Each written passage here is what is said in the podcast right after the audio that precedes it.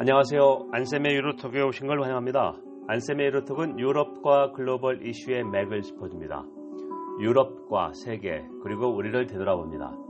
일주일에 한 번씩 여러분을 찾아갑니다. 국내 청취자 여러분 반갑습니다. 안쌤의 유로톡 150회입니다. 아, 만 3년이 됐습니다. 2016년 12월 말 아, 2016년에 유럽의 주요 이슈 점검으로 시작했었습니다. 거의 일주도 빠르지 한 주도 거르지 않고 별일 없으면 어, 계속해서 제가 저와의 약속 그리고 청취자들과 항상 애청해 주신 청취자들과의 약속이기 때문에 꾸준하게 진행 어, 계속해 왔습니다. 어, 다시 한번 감사하다는 말을 좀 전하고요.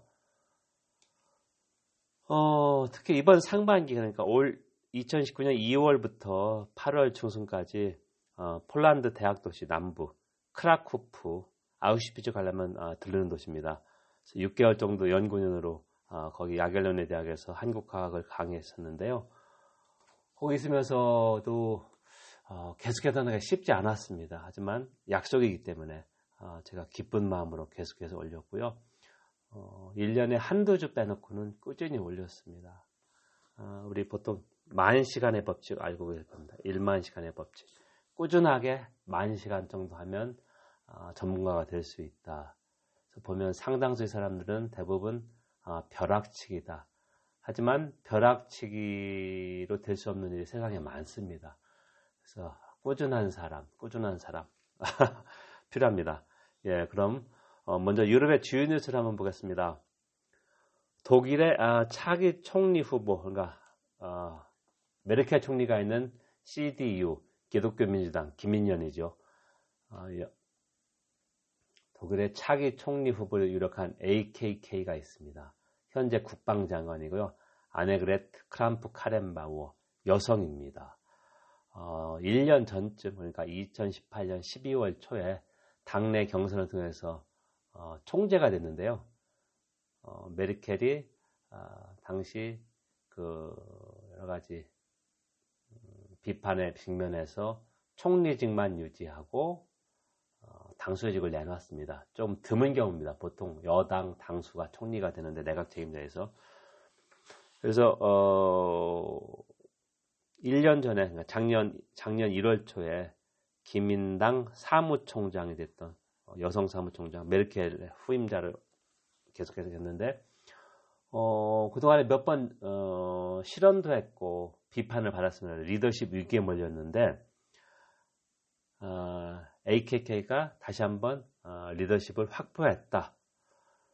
그래서 1년에 한 번씩 어, 전당대회가 있습니다. 그래서 어, 라이프치히시에서 21일부터 23일까지 전당대회가 있었는데 AKK가 자신의 입지를 한 번 더 강화했습니다. 그래서 1년 전에 여당 총재 경선에 나섰던 다른 상대방 어, 프리드리히 메르츠라고 하는 어, 상당히 그 거물급인데 어, 이 양반도 포용하면서 그래서 일단 어, 리더십 위기 어, 그런 건 막았다 하지만 독일 총선은 예정대로라면 2021년 가을에 있습니다. 지금 어, 기민당, 기사당 그리고 제1야당인 3인당, 4인민주당 간의 대연정인데요. 이게 조기 붕괴되는 말은 계속 있지만 아직까지는 어, 계속되고 있다. 자, 그래서 어, 뭐 계속해서 당분간은 당분간이 언제인지 모르겠지만 독일 어, 기민당의 총재인 AKK가 당분간은 어, 메르켈의 후임자를 유력하다. 그러니까 총리 후보로 계속해서 어, 있다. 그런 말씀 드리고 두 번째 영국 노동당이 대처주의를 번복하는 공약을 아, 발표했습니다. 21일 목요일인데요. 11월 21일. 제가 144회 대처주의를 번복하려는 영국 노동당에서 상세하게 분석했습니다. 주요 산업의 국유화, 경제적 불평등을 시정하기 위한 아, 어, 근로자 250명 이상 기업의 어, 주식 10%를 어, 근로자 펀드로 이체해서 이걸 하겠다는 그런 거. 그래서 중도 일간지 약간 어, 중도 우파 쪽에 가까운 FT 파이낸셜 타임스 글로벌 매체입니다.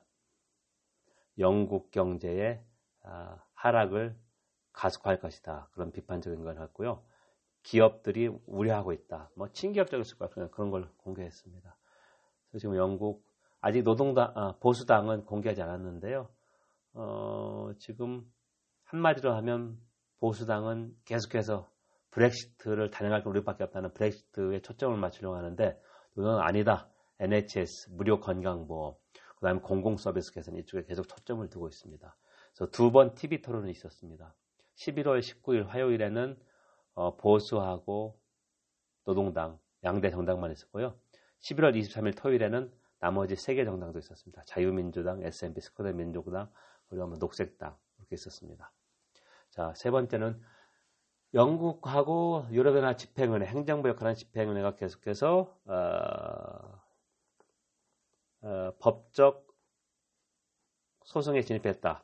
집행위원회는 EU 조약, 회원국이 EU 조약을 따르지 않으면 어, 경고해서 시정되지 않으면 유럽 법원으로 소송을 합니다. 그래서 이번에 걸렸던 것은 뭐냐면 유럽연합 28개 영국, 영국이 아직 탈퇴하지 않았으니까 집행위원 한 명씩을 지명해야 되는데요. 영국이 원래 지명한다 했다가 선거 중에는 어, 국제기구 임명을 하지 않는다는 논리를 내세워서 지명하지 않았습니다. 당연히 유럽연합조약 위반이기 때문에 집행위원회가 아, 유럽 법원을 잘잘못을 갈려달라고 어, 제기했습니다. 법적으로 문제가 없게 되기 때문에 그리고 우르줄라 펀데어 라이엔 어, 집행위원장은 11월 1일 어, 취임이 가능할 것 같아 한 달 늦어졌습니다. 집행위원 어, 3명이 유럽의 청문회 과정에서 중도 사퇴했기 때문에 그래서 11월 27일 아, 유럽의회가 집행위원 전체 위원장을 포함해서 승인할까 거부할까 하는데 어, 지금 표 계산을 보면 무난할 것 같다. 어, 신임 집행위원장 독일 구, 전 국방장관 국방장관 출신이죠. 우르줄라 펀데어 라이엔은 아, 가까스로 어, 7월 말에 집행, 아, 유럽의 승인을 받았습니다. 여러분 지금 안세미의 유로톡을 청취하고 있습니다. 안세미의 유로톡은 유럽과 글로벌 이슈의 맥을 짚어줍니다. 유럽과 세계 그리고 우리를 되돌아봅니다. 일주일에 한 번씩 여러분을 찾아갑니다. 오늘은 유로톡 만 3년 150회입니다. 유럽에서 자주 국방이 가능할까? Can Europe defend itself? 라는 주제를 한번 어, 살펴보겠습니다. 우리나라에서도 자주 국방의 얘기, 그러니까 미국과의 군사 동맹, 어, 주권, 정책 자율성, 어, 남북 관계, 미국과 우리의 관계 여러 측면에서 이 문제가 제기되고 있습니다. 그래서 유럽도 우리하고 입장이 비슷한 경우도 있고 그렇지 않은 경우도 있는데 어, 이걸 한번 좀 분석해 보겠습니다. 자, 먼저 이 문제가 어, 불거진 것은 프랑스의 에마뉴엘 마크롱 대통령이 어, 글로벌 매체입니다. 영국의 이코노미스트와 인터뷰에서 북대서양 조약기구 나토가 뇌사, brain death 거의 뇌사 직전이다라는 얘기를 했습니다. 어, 이 발언을 하고 마크롱은 11월 초 중국을 방문해서 어, 유럽의 입장을 대변하려고 했는데요. 마크롱 말의 핵심은 트럼프 행정부 출범 이후 나토의 존재 목적이 점차 어, 잃고 있다. 나토가 존재 목적을 점차 잃고 있다. 반면에 유럽은 이제 영국이 탈퇴하면서 스스로 지킬 역량이 있다. 왜 우리가 하지 못하냐? 그리고 유럽이 중국, 수정주의 세력인 중국 그리고 기존 어, 자유무역 질서, 자유주의 국제 질서를 앞장서 비판하는 미국 사이에서 균형자 역할을 해야 된다. balancer란 말을 했는데요.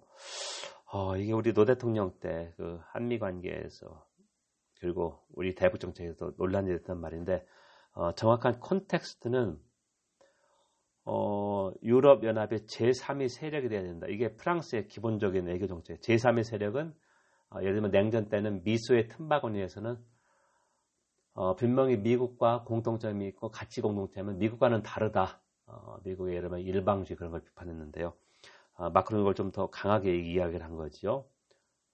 어, 반면에 어, 이거를 강력하게 비판했습니다. 여러분 영국 매체들이나 어, 독일 매체는 조금 어, 균형을 잡았던 영국 매체 FT나 이코노미스트는 미국이 트럼프라고 하는 어, 그 공화당 주의자, 공화당 의원도 아닙니다. 그러니까 공화당으로 해서 출마해서 이겼는데 흔히 얘기하는 외부인이 제3세력이 적대적 인수합병을 했다. 공화당 이런 얘기를 하는데요. 트럼프라는 인물에 대해서 기존의 아, 정치 문법으로 설명이 안 되죠. 미국으로지만 미국의 아직까지 어, 공화당이나 민주당의 컨센서스는 어, 대서양 관계다. 그러니까 대서양 동맹, 나토라는 것이죠. 유럽과의 관계를 우선하는 그런 건데 어, 그 정도라고 우리가 어, 중국과 미국 을 견제하려고 하는 것은 예를 들면 어, 가치상이나 현실상 맞지 않다 이런 비판입니다. 자 그렇다면 두 번째로 북대서양 조약기구 나토라는 조직을 좀 살펴보면요 집단 안보 체제인데 1949년 4월에 창설됐습니다. 그래서 올해 4월 2019년 4월에 워싱턴 DC에서 어, 나토 회원국이 거의 40개국 가까이 됩니다. 어, 외무장관 모임을 가져서 축하를 했습니다. 70살이면 어, 상당히 오래된 것이죠. 그리고 원래 냉전 때는 소련 주적 소련에 대비해서 존재 목, 목적이 있었는데 냉전 후에도 나토가 소련하고 중동 소련을 합의, 소련과 합의, 합의, 합의라는 게 정말, 소련도 나토의 어, 대사를 파견합니다. 그래서, 어, 북대서양, 어, Cooperation Council이 있습니다. 협력 이사회가 있어서 소련하고 다 아, 협의를 하는데요. 회원국은 아닙니다. 반면에 옛날 소련의 어, 위성국가였던 대부분의 중동부 유럽이 나토 회원국이 됐습니다. 그리고 냉전 시기에 나토의 목표는 어, 세 개 영어 단어로 설명할 수 있는데요. in, out, down이다.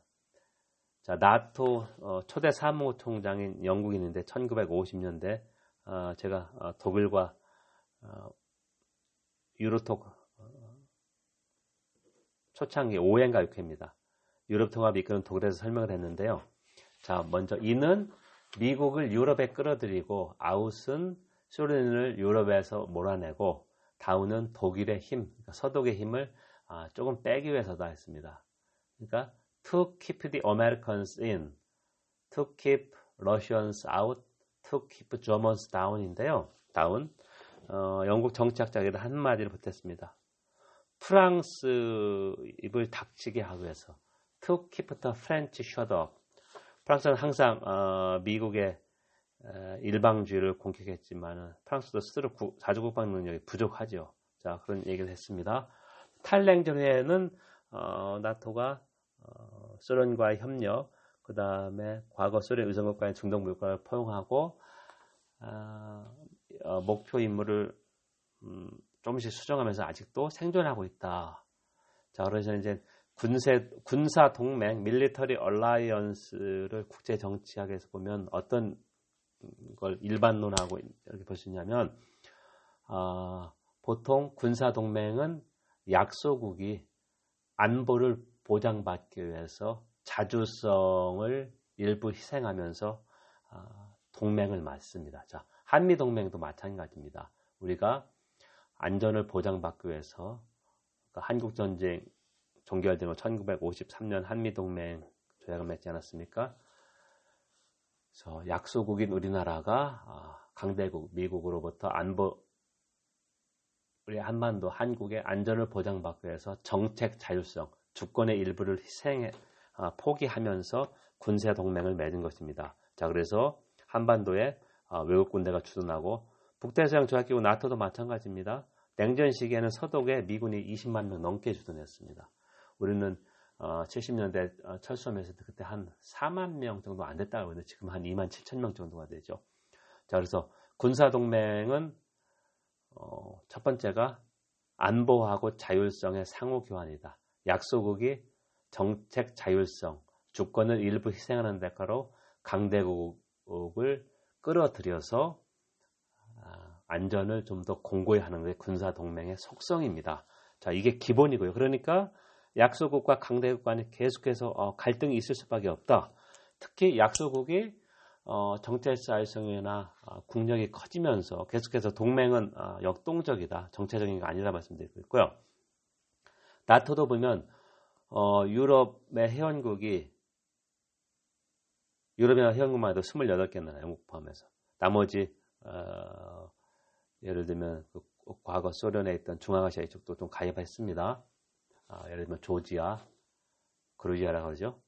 가입했는데 어, 미국이 나토 예산의 3분의 2를 부담하고 있습니다. 그리고 가장 중요한 것은 미국의 압도적인 군사력, 어, 수량뿐만 아니라 어, 그 첨단 전제, 첨단 장비를 가지고 있죠. 전략 정찰기, 어, 소련의 잠재적인 적인 소련의 일거수일투를 다 감시하고 있습니다. 전략 정찰기, 그다음에 항공모함, 그다음에 핵무기 압도적이라고 볼 수 있고요.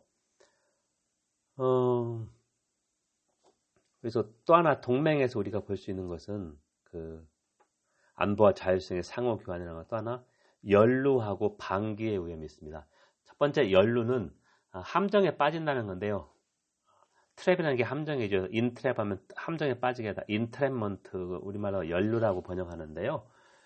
자, 미국하고 소련의 예를 들면 미소 관계가 어, 너무 안 좋다.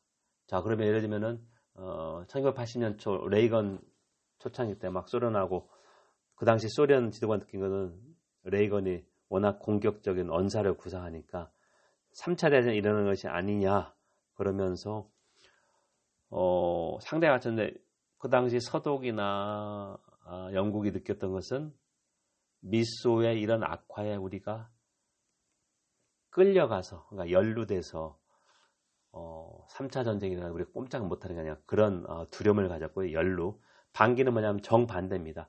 미소 관계가 너무 좋아서 미소가 핵무기 철거했다는 그런 어, 협의를 한다. 1980년에 중거리 핵미사일 어, 폐기협정 INF 체결했는데 어, 올해 초에 어, 트럼프가 이걸 폐기했습니다. 자, 그럴 때는 어, 동맹국들, 유럽 동맹국들이 방기, 어벤던, 어, 버려지는 느낌을 받았습니다. 어, 미국이 동맹국과 협의해서 이렇게 해야 되는데 일방적으로 하니까 군사 동맹의 신뢰성, 그러니까 강대국의 신뢰성을 잃고 버림받는 게 아니냐 이런 걸 느꼈는데요. 우리 그 대북 관계, 우리하고 북한과의 관계, 미국과 북한과의 관계 이걸 적용할 수 있겠죠. 자, 연류라고 하면 어, 관계가 아주 나빠졌을 때니까 미국하고 북한 아니면 미국하고 우리의 관계가 너무 나빠져서 어, 그렇게 볼 수 있고 반기는 어, 반대로 어, 미국하고 북한 어, 관계가 남북 관계를 너무 앞서가서 상당히 어, 좋은 경우인데 우리가 미국이 일방적으로 북한과 딜을 하지 않을까 이렇게 우려하는 그런 게볼수 있습니다. 자, 군사 동맹을 설명할 때는 첫 번째 다시 설명, 정리합니다. 안보와 자율성의 상호 교환이니까 계속해서 논란이 있을 수밖에 없다. 두 번째는 연루와 방기라는 아, 틀로 설명할 수 있습니다. 자, 그럼 유럽연합에서 마크롱 대로 자주국방을 하려고 하는데 여러 회원국들 간에 이견이 있다. 그래서 대전제는 영국은 어, 유럽 자주국방이 불가능하다. 우리가 어, 미국이라는 압도적인 힘에 의존하면서 이 주도성, 자, 리더십을 인정하면서 우리가 할 수 있는 게 집중하자는 영국와의 의견이고요. 소련의 앞제에서 해방됐던 발트 상국이나 중동부 유럽, 그 다음에 베넥수상은 전통적으로 영국의 이런 견해를 지지합니다. 반면에 프랑스는 원래 나토에서 어, 탈퇴했었습니다. 1965년, 66년 드골이 나토의 본부는 원래 프랑스 파리 교회에 있었습니다. 나가라고 그래서 브뤼셀로 이제 옮겼던 거고요. 그러다가 21세기 초에 프랑스가 다시 나토 회원국이 됐습니다. 자, 프랑스는 뭐냐면 유럽이 왜 스스로 자주국방도 못하느냐? 우리가 자주국방을 할 수 있다. 그래서 나토에 의존하는 걸 줄이고 자주국방 역량을 강화하자 할 수 있다. 아, 그런 얘기를 하고 있고요. 어, 프랑스 말이 어, 논리적으로 일부 어, 지, 어, 지하는 형국들은 뭐냐면 트럼프 행정부 2017년 1월 출범 후에 계속해서 어, 트럼프는 나토의 핵심 조항인 5조, 그러니까 집단 안보입니다. 한 회원국에 대한 공격을 모든 회원국에 대한 공격으로 간주한다. 그래서 2001년 9.11 테러 때 이 조항이 최초로 발동됐습니다. 그래서 테러와의 전쟁에 유럽 여러 각국이 아, 참전했었죠. 그런데 트럼프 출범에 트럼프가 공개석상에서 이런 걸 명확하게 확인하지 않았습니다. 그리고 트럼프는 모든 어, 군사 동맹을 어, 돈으로 계산한다. 자기 지지층 그런 거 하는 거에서 그래서 GDP 대비 2% 국방비 지키지 어, 준수하지 않는 나라, 특히 독일을 막 엄청나게 공격, 때가시 때마다 공격해왔는데요. 어, 어쨌든 간에 많은 유럽연 회원국들이 미국의 아, 나토 공약, 그러니까 유럽이 예를 들면 러시아로부터 군사 공격을 받을 때 미국이 러시아와 전쟁을 벌일 것이냐, 나토의 핵심인데 이 신뢰성을 의심하기 시작했습니다. 동맹을 받쳐준 게 신뢰, 신뢰성, 신뢰감인데 trust. 계속해서 의심하고 있다. 하지만 시민들은 아직도 어, 과반 이상이 미국의 어, 유럽 안보 어, 공약을 믿고 있다. 근데 싱크탱크나 어, 유럽의 그 지식인 사회는 계속해서 미국의 어, 신뢰성을 어, 의구심을 제기하면서 유럽이 더 노력해야 된다. 국방 이런 consensus는 하고 있다. 자 그러면 유럽 연합 차원의 자주 국방 강화 노력이 있냐 한 세 가지를 볼 수 있습니다. 첫 번째는 European Defence Fund EDF라고요. 유럽 연합 예산에서 2년 전에 2017년에 처음으로 어, 국방 예산 쪽에 합의가 됐다. 그래서 이건 뭐냐면 어, 회원국들이 어, 국방산업, 첨단 국방산업 연구개발 R&D 개발 전 이걸 지원하는 겁니다. 그래서 7년 동안의 액수를 보면 2017년에는 예를 들면 뭐 몇십억 밖에, 몇십억 유로밖에 안 됐지만 2021년부터 2027년까지 7년간 130억 유로 정도다. 우리 돈으로 하면 한 17조 원 정도입니다. 어, 이런 거 지원하고요. 유럽 연합 예산 중에서 최초로 이게 생겼다는 게 중요하지요. 시너지 효과를 얻으려고 합니다. EU 회원국 간의 그 국방산업 R&D 개발에서 이렇게 공동을 공유하는데 두 번째로 유럽 국경 해안 수비대가 어, 거의 발족됐다. 이전까지는 유럽 어, 국경 관리처 프론텍스라고 합니다, 했습니다. 어, 예를 들면 지중해에서 음, 아프리카 난민이나 그 불법 그런 거를 좀 감시하는데 해군을 파견해서 어, 국경 관리처는 조정만 했는데요. 지금 이제 한 1,300명 정도 파견되는데 유럽 국경 해안 수비대는 어, 미국의 국경 해안 수비대처럼 어, 유럽연합의 단일 시장에서 국경이 개발됐으니까 유럽연합 외부 국경을 어, 수호하는 것이다.